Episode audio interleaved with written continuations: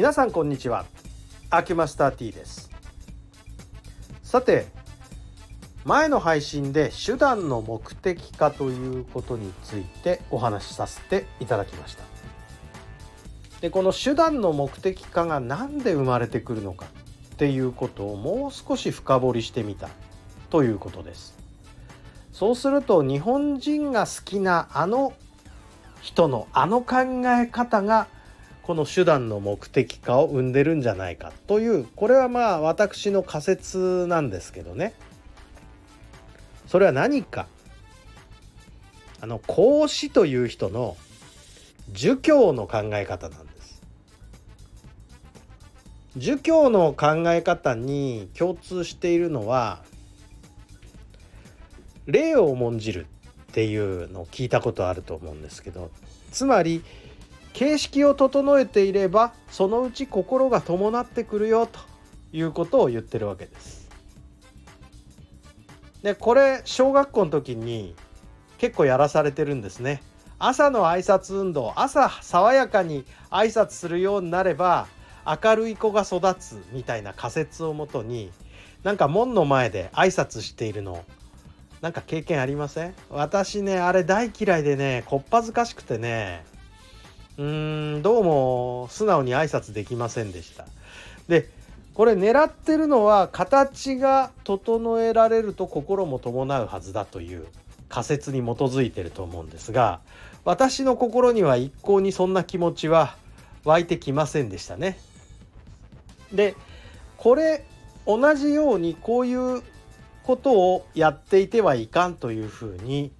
その孔子より後の年代の方がこのや考え方を批判してるんですね。これはどなたがそういうことを言ったかというと老子っていう人です。で老子という人は道教というのを創始した人です。でこの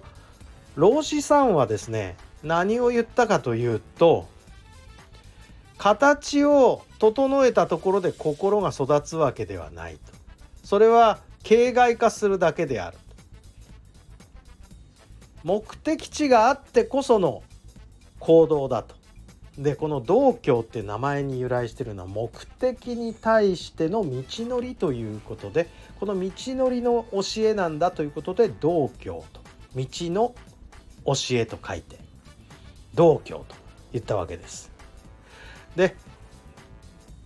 まあこの挨拶してれば心が伴ってくるじゃないんですよ。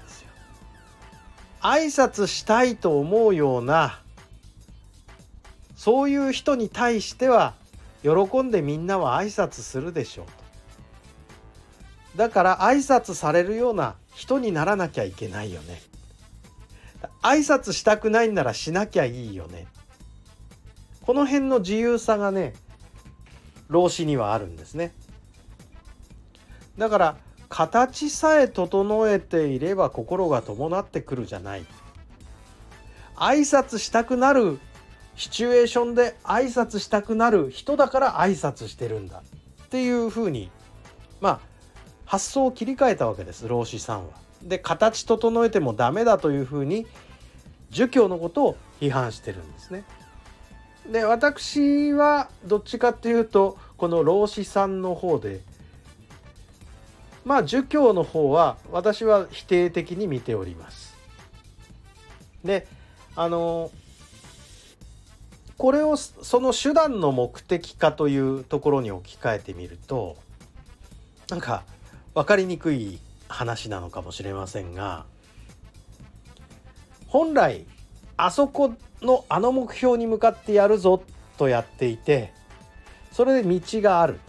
この道の途中の一里塚のところが一つ手段になってしまってこの一里塚にとりあえずたどり着くことで次行こうになってればいいんですが手段の目的かっていうふうにやってしまったら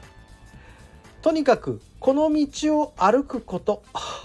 どこに行くか知らないけど目的地は知らんがこの道を歩くことが目的になっていっちゃう。これが手段の目的化だとすれば歩くというこの形さえ整っていればいつか目的地に達することはできるはずだと思うこの心が儒教になっちゃうわけですね。で道教だとあそこに最終的には行くんだ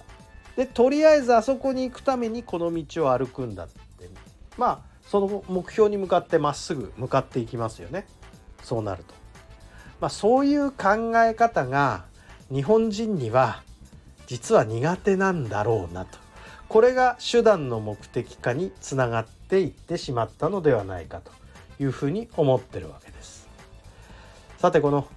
儒教とか道教とかっていうもののこの違いをですね細かく分かってる人っていうのは多分あんまりいらっしゃらないと思うんですね。で儒教と道教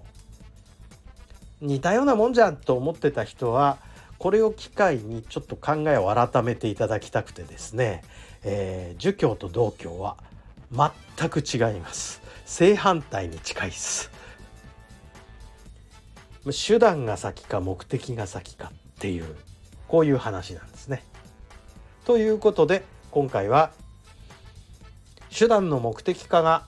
進むのは日本人の儒教にあるというふうに儒教好きにあると言った方がいいですか？というお話をさせていただきました。どうもありがとうございました。失礼いたします。